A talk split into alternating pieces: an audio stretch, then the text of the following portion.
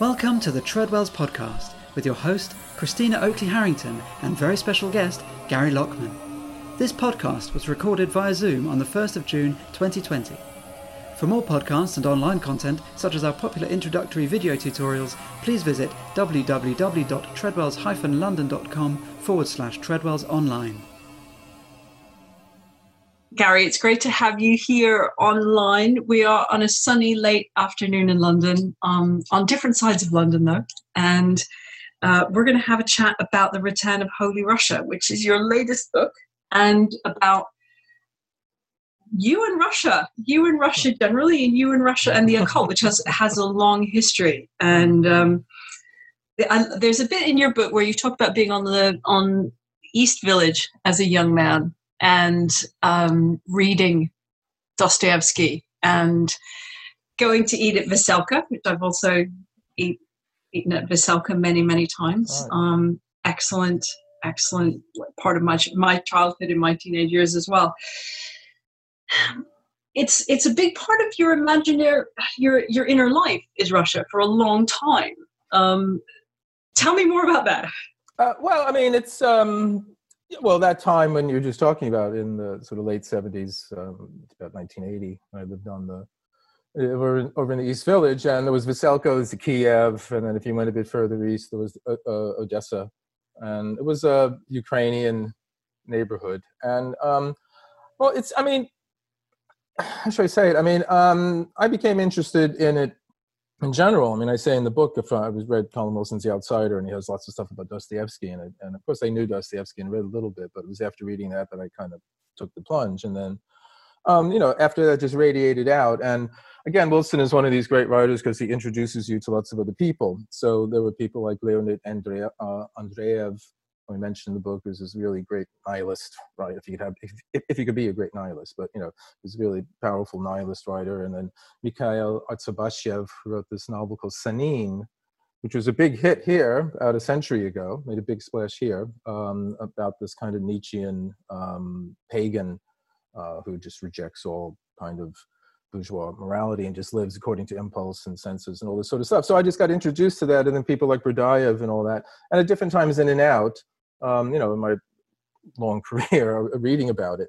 But um, when I started writing, I just realized there was a lot there, and I I did this that book, um, Book of the Occult, The Dark Muse, and uh, that's around the time we first met, and I first sort of went, went to Treadwells way back when, and um, in there I write about um, uh, and Andrei Biely, who were two of the big um, symbolist uh, writers in, in the Silver Age, and they were both interested in the occult in, in different ways. Biely was um, a follower of Steiner, um, and he actually wrote a little book about reminiscences of Steiner. And Steiner was very big. Steiner was very big, and then Bryusov in his own way. So, I mean, there's that connection just in literature itself. Literature itself is a, is such a way into ideas, particularly in uh, well every everywhere but I, we're talking about russian literature in, in, in particular with the russian symbolists. You you i love this quote that you have from from the book. Um it says uh, you know the, for biely uh like the symbolists he said through art life itself can be transformed. And um the russian symbolists who include uh, and uh, his wife and Biely. They're they're I mean, you know, it's extraordinary stuff, really. Hmm. You know, it is. I mean, we're, we're, symbolism is having a bit of a, a, moment, as in, in as you know, esoteric arts having a moment. But um, with these Russian symbolists, they're going, they're going for this kind of really cosmic transformatory thing um, that you know, it seems to tie in with some of the stuff that you were talking about, you know, Russia's sense of, of having a vision and the world and transformation of the world, and where does mm. Russia sit within that? And um, it is, you're absolutely right, it was very early days of Treadwell's that it was because of you I was introduced to Andrei Biely and, and, and the Dedalus Book of the Occult. This is, this is wild stuff. Mm. This is really wild stuff. Very, very subtle, um, but driven, but very, very driven. Um, I mean, I was going to say the other. Um, I, I, wrote a afterward to um, Bryusov's novel *The Fiery Angel*, which is this fantastic um, account of uh, sort of like uh, 15th century um, strange, weird, uh, sadomasochistic uh, affair between this, you know, this knight who meets this woman who's uh, chasing after this angel, and he winds up having to attend a coven and all that. And it's it's like Huysmans' Là-Bas, uh, in the sense that it's well, it's it's very meticulous. It's sort of like it's it's um, though he's he's sort of much more harder hard as nails kind of writer than Huysmans, but still, it's just he did a lot of research for it. So there's a lot of stuff in it that uh, uh um, and he was more on the darker kind of side of the occult because it was a satanic um, fascination uh, during the Silver Age as well. I mean, and there were sort of like black magic clubs and things of that sort. Uh, but it goes back, I think, to um, I mean, Dostoevsky says in The Idiot that beauty will save the world. And what I found out by doing this book is that art for the Russians, and of course I have to generalize, but art for the Russians, it's salvific. It has, it's, it's supposed to save them the Westerners want to be satisfied. We want to be entertained. I mean, aesthetically, it could be deep and all that, but we, we you know, we, we, we talk about the high priests of art, but we don't mean in quite the same way. And this goes back to, I would say, when the Russians first adopted Greek Orthodox Christianity, when um, Queen Olga went to Constantinople, and she was basically overwhelmed by the beauty um, of Hagia Sophia and you know the dome and the glittering icons and all this kind of thing. So there seems to me that there just in the Russian soul, Russian psyche, there's this whole idea that somehow beauty is part of this transfigured world, and the symbolists are, you know, they're suggesting it. You know, they're they're they're you know, it's not you know they can't pin it down, but their their art is suggestive and elusive, and it creates effect of some aura or halo of, of something, some significance in the background. Um, and yeah, I mean that whole idea about art being able to transform life that got picked up in the early days of the revolution. There's a lot of um, symbolists sort of techniques used in the theater that became part of the kind of agitprop um, in, in the very early days. So you you talked you mentioned the Silver Age. Um, for for listeners who aren't familiar with with the Russian Silver Age, what years does it span, um, and who's and who's the czar at the time? Uh, well, it's a couple, but it's uh, roughly uh, 1890 to about just just just after, just about the same time as the Bolshevik. I mean, if you want to 1917-ish 1917-ish i mean technically uh, let's say 1922 okay. when you have this um, what's known as the philosophy steamers um, and this is these are these two boats that um, lenin um, exiled people like Berdyaev and, and, and many other writers and poets and philosophers and literary critics and that he didn't want to just eliminate because the press would have been too bad, but he didn't want mm-hmm. to be there anymore because I mean Lenin completely turned all that around. He got fed up with all the symbolism because, well, just to Lenin's whole trip was to eliminate inwardness. There's no such thing. Really yeah, yeah, yeah, just no such thing as an inner world. We're completely, you know, um, you know. Never mind your inner life. You know? BF, BF Skinner and all that. We're completely, you know, controlled by the environment around us. That's why he was extremely optimistic. If you create the so-called right environment, you can recreate human beings to be nice, you know, human beings all getting together and marching along in the towards the classless society and all this. So this is the thinking. So he had to get rid of all these guys. So that's the end of the Silver Age. But I so you, yeah. you talk about the Silver Age sages, you know, Silver Age an era in which you have these um, sages, these wise, these wise people, um, or, or, people who who are offering again this kind of you know uh, salvific, millenarian, radical end of worldy, transformative of worldy um, prophetic teachings um, and, and, and, and philosophies. And of course, this is also the era of Rasputin. Yeah, yeah. Tell us who who do you love best? Um, Silver Age sages. Who's your favorite? Um, well, I mean, it's uh, well the one that I read of before I even sort of knew about that in you know in particular, and this goes back to when I'm living in New York in the late 70s, early 80s was uh, Nikolai Berdyaev. Yeah. Um, because again, Wilson mentioned. Why do you him. love him? What? Who is he? Well, why do you this, love him? He's this. Uh, well, he's. Make me ways, want to go on a date with him. well, uh, um, I think he was fairly celibate, so you might not. I don't know. Depends how. Coffee date. maybe, maybe Coffee in the date. days, maybe in the days of Corona, uh, it might that might be apt. But um, he. Um, he's one of these contradictory Russian characters that are typical of the, the Russians. They're able to their capacious souls are able to hold opposites. And he was a, a Marxist, but also a Christian, and an existentialist.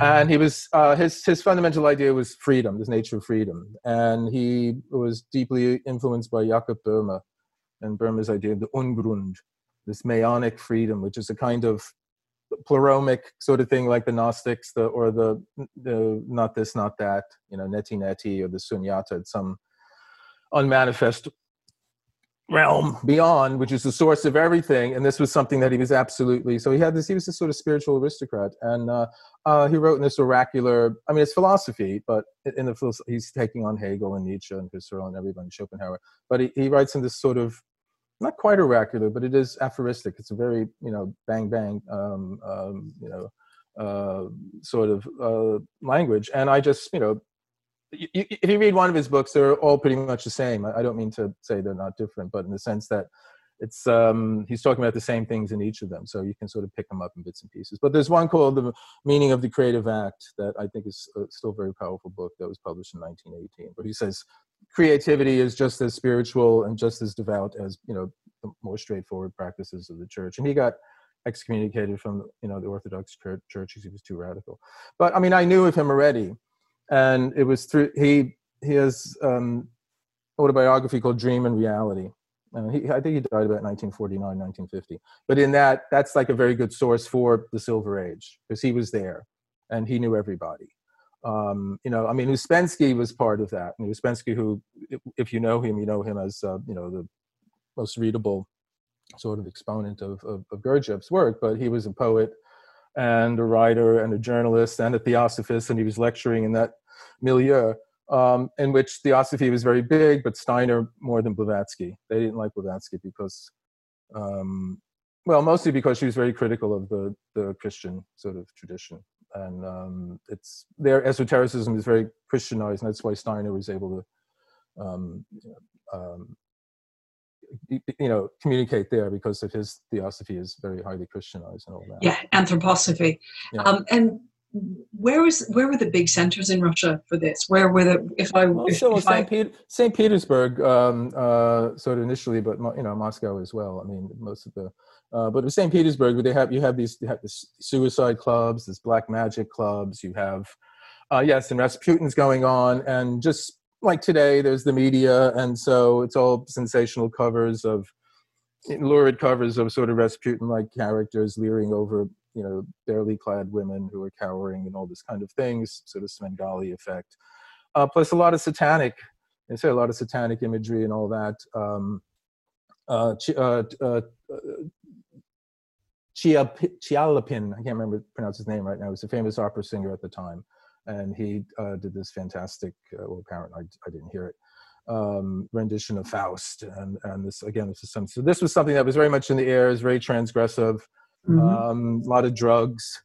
Um, there were different cults, the Khlysty and the Skoptsy. I mean, Biely's early novel, The Silver Dove, is about um, a Khlysty kind of cult and where there's this blasphemous marriage between this disaffect, disaffected intellectual and the, the hideous earth mother or whatever who's the head of the cult or something. This is supposed to produce the mother child and um, so you have all that kind of stuff happening. And um, it in a way it's just some reason never really communicated um, and it was happening at the same time as things happening here in london. And and things happening in Paris. And, and Paris, I'm thinking, I'm thinking yeah, so much yeah. of we, we think of Paris very, very much with the with the black masses, with uh, with drugs, with decadence, yeah. with transgressive cults, um, and uh, of course occultism.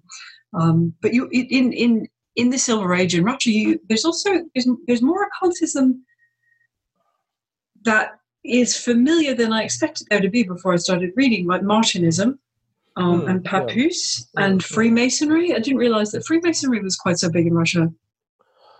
Yes, yes, it was, uh, and you know, even earlier than that that period. I mean, there's um, the uh, debate whether Peter the Great was um, initiated or not on his uh, famous trip, where he supposedly went anonymously, but he was six foot six. So it was hard to hard to miss him uh, where he went to you know England and other other places, um, Netherlands as well, and learning about the modern world to bring it back to build uh, St. Petersburg. There's a story that he was initiated um, in a you know, Freemasons Hall in London, um, and that he had a secret occult library.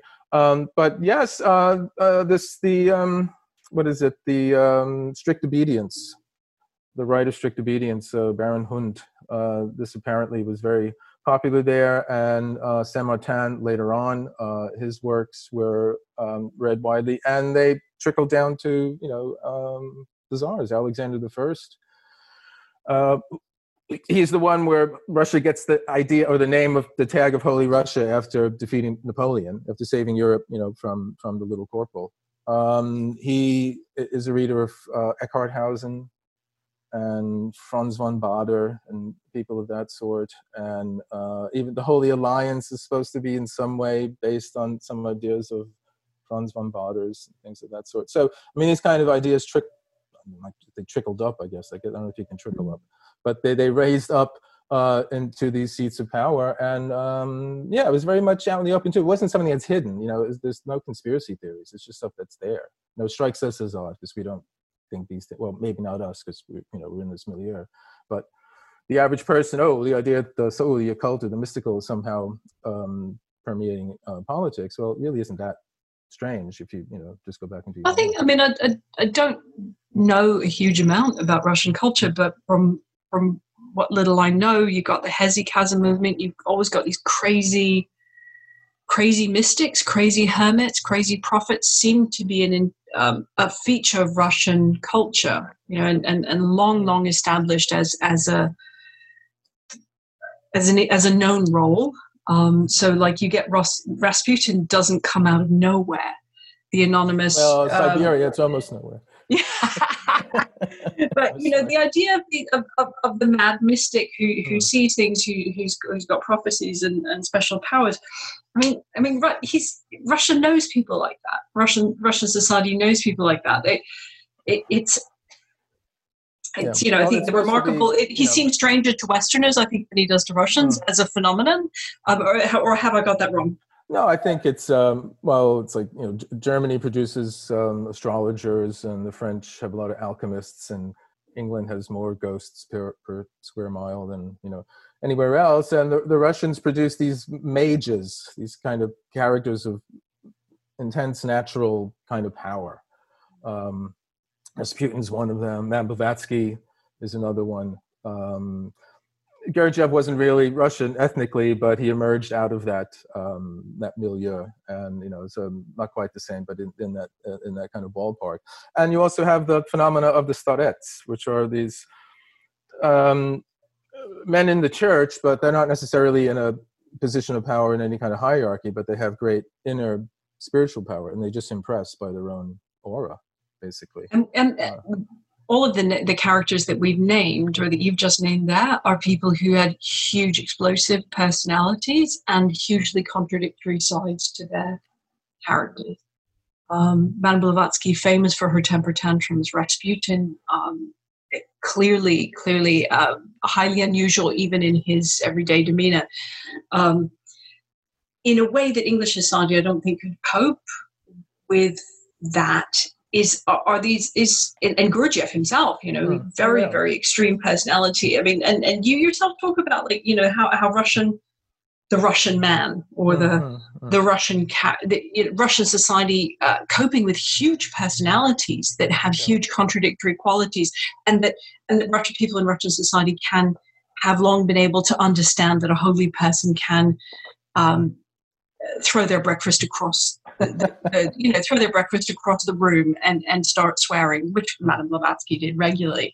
And this was part and parcel of uh, a person's holiness. It didn't completely invalidate their validity their, in, invalidate their validity but you, you, see what i'm trying to say? Mm-hmm. no absolutely. Yeah i mean this notion of russian man um, this is something that comes from um, hermann hesse you know, the german uh, novelist 1919, he published a collection of essays called Glimpse into Chaos. And um, two short essays, but they're mostly about Dostoevsky's novels. And he talks about this character, Russian man, who said before is this contradictory, um, huge soul that can contain opposites and these polar tensions uh, in a way that Westerners just couldn't. You know, it would be like you know completely having a nervous breakdown all the time, and they're somehow able to do. And they're the explosive, um, turbulent you know primal energies. And this is one of the things Berdyaev says is that the Russians have this huge primal kind of energy but they have no sense of order and no sense of kind of form. And they usually adopt another kind of sense of form from some other culture and then make it into their own. And this is something that other historians of Russian have said, uh, have said. They're very good at taking something turning into something almost new, but it had other roots. And, and much of the occultism in the Silver Age came from France, and, and the symbolism came from France as well. So, but um, of themselves, they're these turbulent kind of, you know, just primal forces. And um, uh, this was a threat to the West, uh, has to because uh, the Western logical, sequential, you know, left brain, you know, whatever you want to say, um, just can't understand. You say they completely can't, can't understand it. And um, I mean, the Russians themselves trying to deal with it. And uh, you have you have that explosive side, and they also have um, the sedentary, uh, docile, bovine kind of uh, character. There's like the novel uh, Oblomov, uh, where and there's even a condition called Oblomovism, which is somebody. I mean, Oblomov it takes him a chapter to get out of bed, and in the rest of the book he's sitting by the fire and then you you have the sense that every now and then you need an Ivan the Terrible to turn up, who's this you know uh, you know incredibly what do you want to call it a destructive force in many ways uh, or at least prodding force. And so this tyrant comes and shakes them up and all that. So there are these wild contradictions in their in, in their soul. And it's uh, something that yeah this was supposed to be like a this was a wave was coming you know. Dostoevsky was sort of the, the the presage of this wave that was coming to to the west because the west was in decline and I would say this is something that has got back in the news these days. The the same kind of language and the same kind of um, comparison between a, West that's on its way out and uh, this rising new Eurasian um, super culture, new civilization that's supposed to be emerging uh, is you know very much like you know what what they were talking about hundred years ago, a little bit more. Yeah, you said that about the the the idea in the Silver Age and then a revival of it of the Russians framing themselves as Eurasian.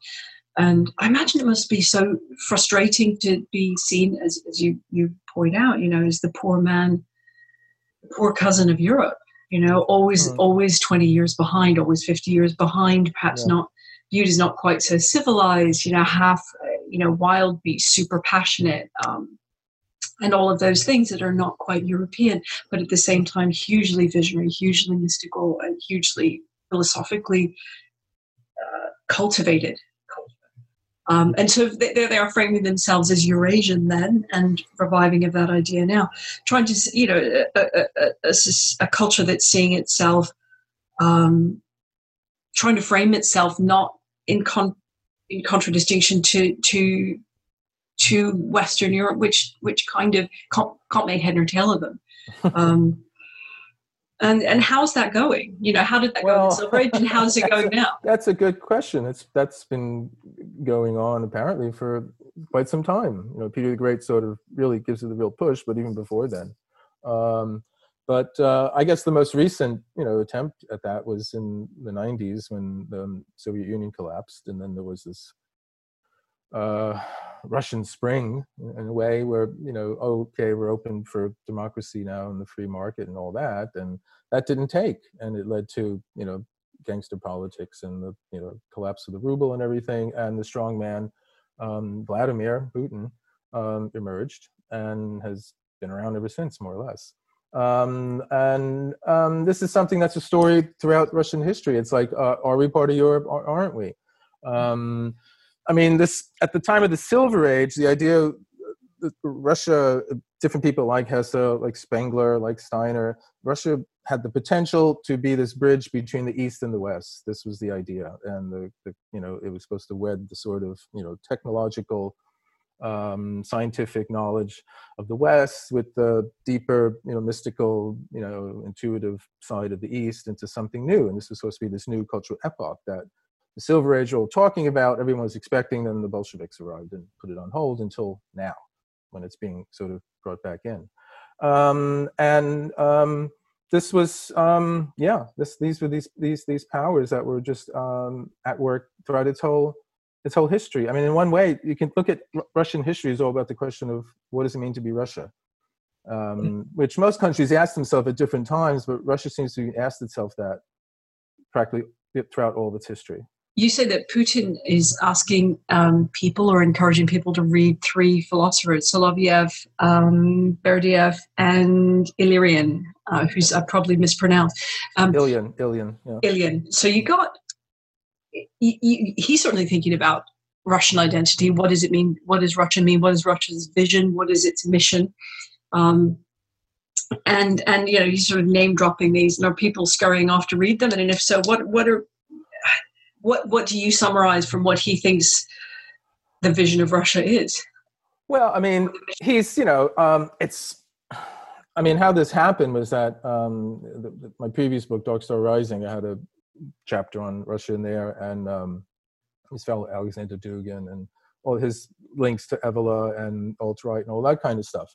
And um, but there was a lot of stuff I read that you know couldn't use in the book and i thought oh there's there's more stuff there you know the, the, stuff there for a book. And then i got this kind of thing to you know string it together was when i saw an article about um, 2015 as you say putin had suggested to his regional governors to read these philosophers from the, silver age. And two of them i knew i knew Berdyaev and soloviev ilyin i didn't know. Um, and he's the most political you know actually of, of the three and he's the one that really is most influenced putin uh, but how much Putin himself reads these people, I, I, don't know. You know, it's not. You know, I'm not. To me, it's just interesting that he suggested them, and the book isn't really about him. Um, mm. I mean, he's there, yeah. and uh, more or less, I'm commenting on what he's doing because he's actually he is taking part in this revival of Holy Russia. He's you know gone to religious sites, and you know he's been at the opening of cathedrals and things of that sort. Um, and he's a politician and a tactician, and I'm sure he does everything not just for everyone's edification or his own. Uh, so I mean, that's all in the back. But it just was interesting to me that he was suggesting these people. And then I saw the response from the New York Times, David Brooks. Um, and, you know, I didn't expect him to applaud it, but I just thought how they characterized Berdyaev and Soloviev. Um, so for, for listeners who aren't really familiar okay. with these, for, for, for the listeners who haven't read those three, uh, what's the general what's the general gist of those philosophers that would tell you what uh, Putin has in mind when he's recommending them? Well, I mean, they're they're well. I think the general thing is that they're from this period called the Silver Age, and he's reclaiming that. Mm. It's like all that was put on hold with the Bolsheviks, and then with the collapse of the Soviet Union in the late '90s, when it was you know Perestroika and all and Glasnost was happening, a lot of that stuff that had been forbidden was being republished again. So they had a you know resurgence of interest in the occult and mystical writers and all these other people that you know just weren't available. And so by the time it all collapsed, so many of these people that had been banned or people that actually had been in the gulag was, were, were heroes now. Um, so he's, so, am I right? Am I, have I got you right to saying that but by recommending philosophers from the Silver Age, he's reclaiming Russia as a place of ideas, as a mm. culture of ideas and philosophy and, and mysticism and vision um, from from the materialism of of the Soviet era. Oh yeah, yes, yes, and also currently from the materialism of the West. Okay. Because uh, Russian philosophy in itself arose as a critique of Western philosophy, which by the time and Russia, you don't really have Russian philosophy until the late 1870s. I mean, you have thinkers, you have moralists, you have social thinkers, but Soloviev is the sort of first official Russian philosopher. He's talking about metaphysics and you know what is the good and what is beauty. And the book that he that uh, Putin suggested was this huge book of Soloviev's called The Justification of the Good, where he's basically that's what he does. He, he, philosophically justifies, gives you know reason and grounding for notions of the good at different levels and places, and you know what is the good here and this and that kind of thing. So they're not you know they're not this blood and guts. you know, kind of, uh, yeah, Russia is the greatest thing in the world. Uh, although all three of these thinkers, in different ways, had, uh, as I said, this kind of notion that in some way Russia would be able to um, produce a kind of synthesis of these two things you know this western materialism and this other their roots in this asian eastern kind of thing and and somehow complement what was rising up. And what uh, getting off but that was the whole idea. I mean they're, they're very concerned with the inner world you know the, the, which the west the west had got sort of uh, you know rid of you know the west uh, mainstream western philosophy wasn't really interested or the mainstream western you know scientific reductive you know a point of view just wasn't interested in all. everything was material everything was cause and effect positivism and so it was all in a reaction to that That's why So it almost seems to me, perhaps I'm, I'm overstating it, but more the mystical end of philosophy. yeah, sure, sure, Um, sure, sure. You know, the Which- matters of the soul, the matters of, of, of goodness and and highest ideals and things of, of that nature. And I, I, yeah, particularly if they're positing themselves against, yeah, not only the Soviets but also Putin. Putin responding not only to to Soviet era but also to yeah, Western materialism. Um, because, because the thing now, the Cold War now isn't between communism and capitalism. It's between um, the decadent materialist uh, me economy, I call it in the book, oriented West, where everything is available. Everything is, you know, you can buy anything you want, and every you can adapt anything to the way you want it when you want it. you know? yeah, uh, now, which they like, like they, they like that to be now, but you know, and Putin is pre- pre- presenting Russia as you know the last bearer of traditional values, you know, traditional gender roles, traditional family roles, traditional social whatever hierarchies, rooted in the church, rooted in these philosophical absolutes, not in the relativism of the West, where everything is you know negotiable and all that. So, I mean, how, I, I'm not saying Saint Putin. I, I you know, I, I don't know how much he really believes in. It. I'm not interested in how much he really believes in. Of course, I sort of say, well, you know, of course he's a politician. I'm just interested in that's how it is. You know, yeah, I'm interested in these philosophical ideas because I do think that the ideas, the general sense of ideas that came out of the Silver Age, which was about somehow compensating for this Western over intellectualizing or you know scientism it would be today positivism to scientism today i mean that that still is there it's even you know ratcheted up more over the last hundred years You see, So- you said that Steiner was really big in the Silver Age, and Steiner is is profoundly, you know, obviously and overtly spiritual. He's got a Christian tinge, um, and he's his anthroposophy is cosmic. It's very uh, inclusive. It's very yes. It's just got this sense of space in it. That's my that's my feeling when I read Steiner is how spacious it is and how uh, it sort leans towards nature. It leans toward these highest ideals. Uh, it has a, a tremendous beauty to it, and I can see how if you if you if you got that going on, and that's really really strong in the Silver Age, and that really is is appealing in to, to Russian culture and, and Mm. Russian ideas at the time, and and then you and then you get that all clamped down in you know with the with the with the Soviet Revolution. Then you got with the Russian Revolution, of course. Then you you got uh, so this sort of tremendous seedbed of of Hmm. mysticism. I guess what I'm trying to say. You know, this is yeah the the, the philosophical en- engagements there do seem to have this mystical strand to them, that's, where that's yeah idealism. No, you're exactly right. I mean, and the thing is, as I said earlier, they they, they got it from the West. I mean, what I say, I say in the end of the book is that what, what we know what the West had to offer Russia, that modernity. You know, Russia was still in the Middle Ages for a long time. You know, and the West had was going and had trains and all that kind of stuff. And I mean, that's I'm I'm you know I'm not trying to diss Russia. Just it's all in the books. It's you know, Madame Blavatsky even says it and all that kind of thing. Uh, but so we know what Russia could have got from the West, but what did what could the West get from Russia? Well, I say in the book it was something that the West had, but it didn't want because the Russians picked up the like Schelling, you know, nature philosophy. Again, this is around the same time as Hegel and all that. I mean, we know Hegel was very influential, and Marx obviously was very influential, but uh, Friedrich Schelling was even more um, influential in the early days because, um, again, he's probably many people don't know who he was, but he was, came out of the school of what was called Naturphilosophie, or this romantic school of philosophy in the early 1800s or late, you know, uh, 1700s.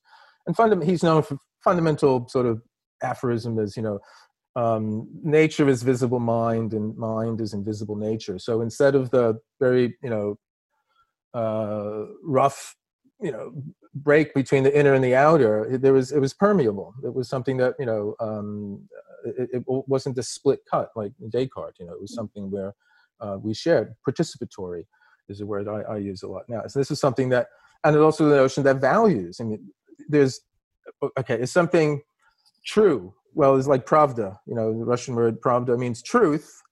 And obviously, it was ironic during the Soviet period. That was the name of the newspaper. So I think it's a, you know it's a private enterprise running it these days.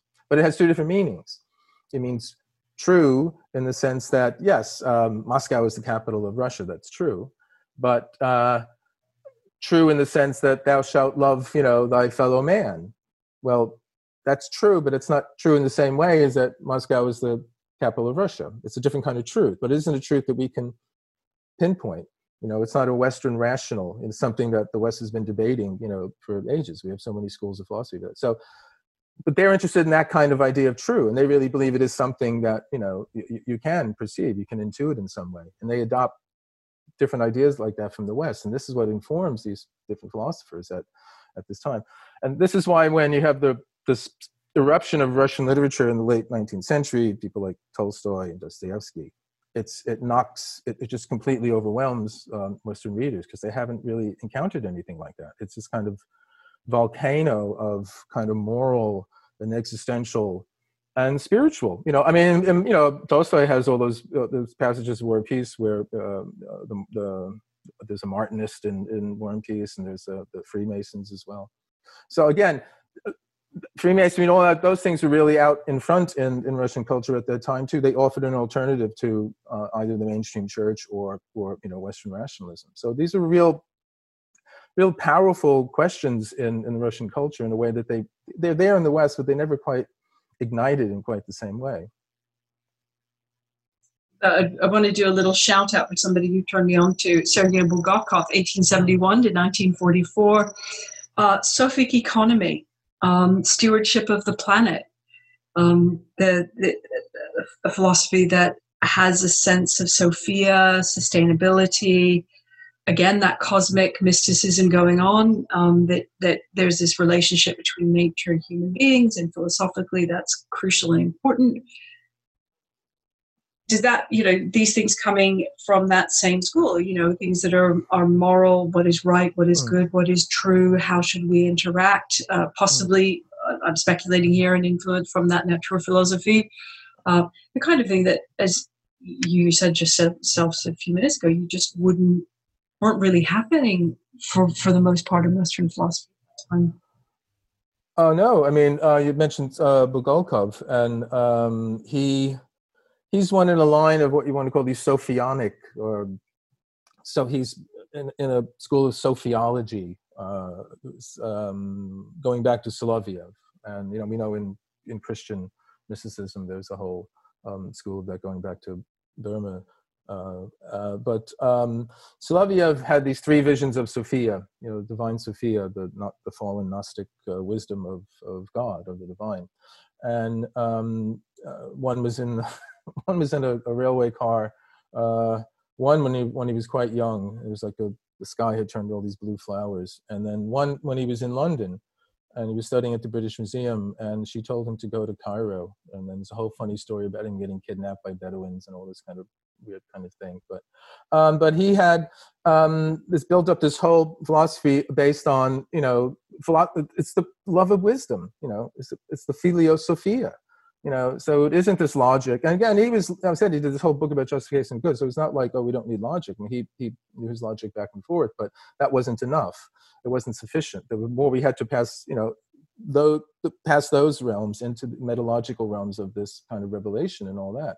And so there's a whole school in in russian philosophy uh, based on that. And there's a whole where the feminine is very much a part of it where again that's something that was rejected in the West. Um, and uh, as you already you can tell from you know talking about Sophia and um, Bulgakov, uh, he also he starts out as a Marxist, as many of them do, because the main thing the main thing is like the horrible conditions of everyone's life in Russia. You know, you had the serfs to centuries. That was something. What what are we going to do about the serfs? This is like this question that occupied everybody for centuries. And by this time, you know, they had freedom and all that, but still the conditions in Russia were just absolutely, you know, impossible.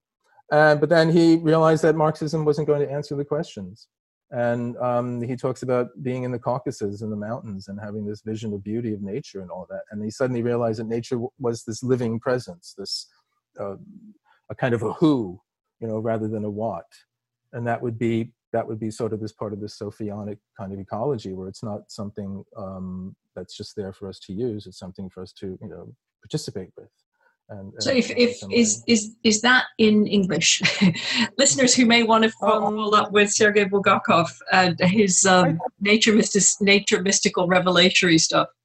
I, I yeah, I, I, I think there's at least a collection of of his. Um, I, I've seen a few of them on um, Amazon. Dare I say it? But uh, probably at your shop, probably at your shop, and you don't even know. Um, because um, I, I know uh, back in the day, back in the '90s, uh, Lindisfarne and um, the Esalen Institute, they had a whole series of these Russian philosophers from that time, and so they did publish some of his. And they published some of Berdyaev and Soloviev and all that. So um, they're, they're, they're still around. Um, there's probably some stuff online. There's a book of his called The Unfading Light, and this is where he talks about this this transformative experience he, he, he has with beauty. And again, it's this thing where beauty is going to save the world. And it's like that, it goes back to the icons too. Mm. Um, when the icons were the way, almost more than anything else, that the Greek Orthodox Christianity spread throughout the, the people. Uh, the pagan way stayed on for a long time, and often they blended together. There's this notion of dvoeverie, which is this double belief, which is not, you know, too uncommon, right? You know, there's so many different instances of um, folk or pagan beliefs blending with, you know, Christian ones, and you know, um, we can find the Black Madonnas in the churches, and so so it's not that unusual. But it uh, it was uh, somehow through the icons and not any kind of you know theological arguments that, that people were, yes, you know, it was like a transfigured um, experience for them to see this sort of beauty. And um, again, it goes back to Queen Olga going to Constantinople. So there's some sense in some way that they're able to see this kind of religious transformative effect in art that um, we kind of have to strain, you know, to, to, to see that here. I mean, not that individuals don't see it, but to kind of, you know, have its place in the Western uh, school of art, you know, or aesthetic theory. It's kind of has to strain a bit, I would say. I was um, just by sheer coincidence, I was reading a book of uh, folklore of plants, and um, I, I came across this old old uh, book in French from about 150 years ago by de Gubernatis, who's, who related a Russian practice whereby um, on a certain day of the year you could go to speak with the czar of the forest, and the technique was to lay out birch branches in a circle and then stand on a tree stump and and uh, look between bend over and look between your legs and then address the, the czar of the forest and um, put put your petitions to, to him. And uh, also various things you can leave petitions to the czar and the czarina of the forest uh, this is from something i was reading a few weeks ago uh, on leaves and they would write back to you on bits of birch or bark or leaves so certainly you have that everywhere that there's a belief that the fairies live in the in the fairy dells that there are these beings who live in nature but um, just speaking about the, the Bulgakov's sense of uh, nature uh, having consciousness and being a who rather than a what. Um, if you're in a, if you're in a world where people are still doing those practices, they're speaking to the queen of the forest or the the king of the forest, the czar of the forest, and and expecting an answer, then you're uh, it's yeah, that materialism never really really deeply takes hold once you once you get out once you get out of the uh, once you get out of the library really but certainly once you get out of the cities Mm, Um, mm.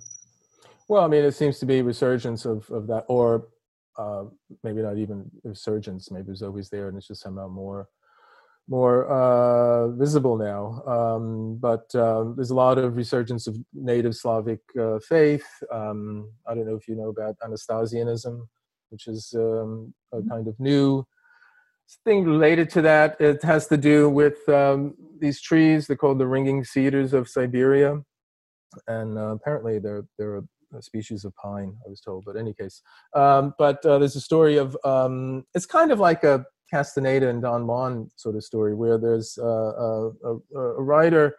Uh, a guy named Vladimir Vladimir Megre. He goes to Siberia for um, some reason, and he has a series of strange mystical experiences around these trees. And then he meets this woman. Her name is Anastasia, and she tells him all about this you know this faith of nature and getting back to nature and having to go back to the vedic times in some way the times when the gods were closest to the earth. And um, she passes on her knowledge to him. He spends some time with her. Uh, she lives in the taiga. It's this the, what they call the snow forest in um, siberia. So i guess i don't know she's a shamaness or something along those lines.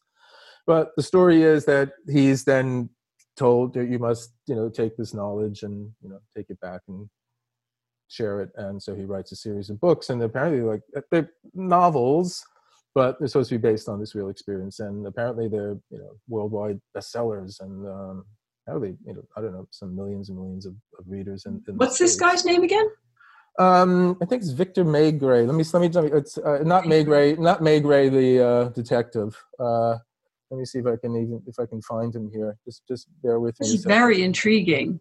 Um, but it's um, yeah. I mean, there's a whole series of books. Apparently, it's it. They're like uh, yeah. Uh, oh, sorry, Vladimir. Vladimir Megre M E G R E. Wow. Yeah, and it, 1975, uh, entrepreneur and writer Vladimir Megre took a trip to Siberia. There he underwent a series of strange mystical experiences that were somehow linked to the sacred ringing Siberian cedar trees, which Amazing. are apparently a species of pine. But uh, and, and, and, of, and of course in the Baltic, you know, Yeah. post you know, uh, you know, post post the end of the Soviet era, the revival of paganism as a religion, which had been you know very very much underground in Lithuania and Latvia, the Romuva movement. Um, And I imagine things are happening in Russia, but we happen to know the Romuva people because in 1989 they Hmm. wrote to the Pagan Federation in, in England. And a chap called Jonas Trinkunas wrote, and he he was a guy who'd been, I think, a story, if, if, if I'm remembering rightly, he'd been a university professor and they'd been doing, you know, bonfires in the woods and singing the old pagan songs. And that had been um, discovered. And, um, and he was then became, uh, was promoted by the government to be a janitor. And it was in punishment. Uh, but when they, uh, you know, when, when it all came down, they really all came out and they wrote shortly after the fall of the Berlin Wall to the Pagan Federation to say, look, Hmm. we've been here, we were we were here in secret, and now we're not in secret anymore. And apparently they're still going. I think his daughter is carrying it, his wife are carrying it on. Um, but so you got you got these various different things happening. Yep. This is from the uh, that that environment. Um, be interesting to see if Bulgakov has a well, I mean, I say all of these all of these people are apparently are being reread now. Um, Mhm. all new editions of their work. I mean, I'm, kind of, you know, I got that from whatever research I did. I don't have exact figures, but that's that's sort of the idea that all of this stuff, and again, it's it's something that's in the sort of government circles as well. It's not just, I mean, there's all these, you know, you must have heard all these weird stories that uh, back in the 2000s when were, like Darth Vaders were running for city councils and Chewbacca's like, you know, regional elections. So there was all this kind of weird stage, strange kind of, uh, I don't want to, what do you want to call it? Uh, kind of street art magic in the Russian politics already. I mean, so much of it is this kind of VR reality that um, you know Putin has, controlled through his. He's not he's not working for him anymore. The spin doctor in the 2000s and um, who manned you know all of the, the mass media, so he was able to create all this kind of stuff. And so within that, all these strange sorts of things came out. I mean, this is kind of Dugin in, in some ways got out to like a wide uh, audience. Um, and um, so again, it's um, it, it's it, it's more out in the open now. So it's all very very very strange. Um, I mean, I was in um, Esalen last last year uh, a seminar and. Uh, uh, met Michael Murphy, who's one of the founders, and as I said, he was one of the people who had this kind of exchange uh, thing going on uh, that was not outside of the government. So it just was between private people, his group and and people in Russia, where they had this Skylink. This is way before the internet. And then they, he said, the thing is, the old story is if you scratch a, scratch a Russian, you'll find a mystic. And he said, well, it's true. He said, we met people, we met people like that. He said, the kind of people that were going out of their way to come to us, we just bumped into them there all the time and there is this sense that it's just um, it's just more in the in their world and in their blood. So it's not that weird not that strange. And some i mean all these different do you say these strange uh, things that strike us as strange that were you know out of the picture during the soviet time they're back again. The cosmists this is another group this weird uh, futurist uh, group and uh, again from the time of the silver age that um, you know um, had to stop at that point. But they had this whole weird idea about reviving the dead and inhabiting planets out in the space because that's where, where we'll have to house the dead because there'll be too many of them. They won't all fit on the Earth, and that's in one way that's how the Soviet space program got started. Oh my word! those, kind of, those kind of visionary ideas. So. Wow! So it's a great time for um, the return of, of, of Holy Russia. Well, it's an interesting. I mean, was a good time. I, think, I think they think it is. think it is. So, I mean, you know, yeah, it was good enough time for me to think. I, I, just I knew nothing about Russia aside from you know a little bit I knew around the revolution and Rasputin, really. And I mean, I, I, I didn't intend to write a history of Russia, but I just got so excited learning things. Like, oh yeah, what happens next? And it just started a narrative, and I said, well, I can't. That's what really struck me about the book is it's it is it is it is it's an interesting history of Russia. You you go from the beginning and you and you take it through, but it's a history of ideas and it's a history of mythical ideas, a history of philosophical ideas, uh, as it links in with politics, which brings you back to you know those two strands that you weave together in so much of your work, which is mm-hmm. the occult, politics, and the mystical politics and and the philosophical. Um, so yeah, um, thank you for writing it. Thank you very, oh, my, very much my, for writing well, it. Well, thank you for reading it. what do you tell me? What are you working on now? We have two uh, minutes. I want to tell you okay. just just what, what, can we look forward to? Um, well, I'm working on a book about precognitive dreams, mostly my own um, now, and uh, that came out of a talk I gave at Brompton Cemetery last last year. Last year around this time, I did a talk about hypnagogia, you know, the in between sleeping waking state, and I tagged in precognition because since about 1980, I've been recording my dreams off and on, and I've got dozens and dozens of precognitive dreams. So I thought I might as well try and get a book out of them. Wow. Precognitive dream is a dream where you get a little bit of the future in it, and yeah, uh, it's not it's nothing I ever predict, but I find out that day or the next day that oh damn, this was in my dream. Amazing. We're gonna we're gonna, but right now we're get, right now we're concentrating on Russia. Uh, we're going to wind it up there. Gary, thank you so, so much for your time and so good to chat with you. And yeah, um, yeah we'll, we'll, we'll, we'll, meet in person when Treadwell's reopens. And I think right. you know, everybody's listening. We feel the same way about that, you know, whether they're in London or not. You know, we, we will meet in the flesh again. Okay, I look forward to it. Until then, have a good lockdown. Cheerio. Cheerio. All right. Okay. Bye. Bye-bye.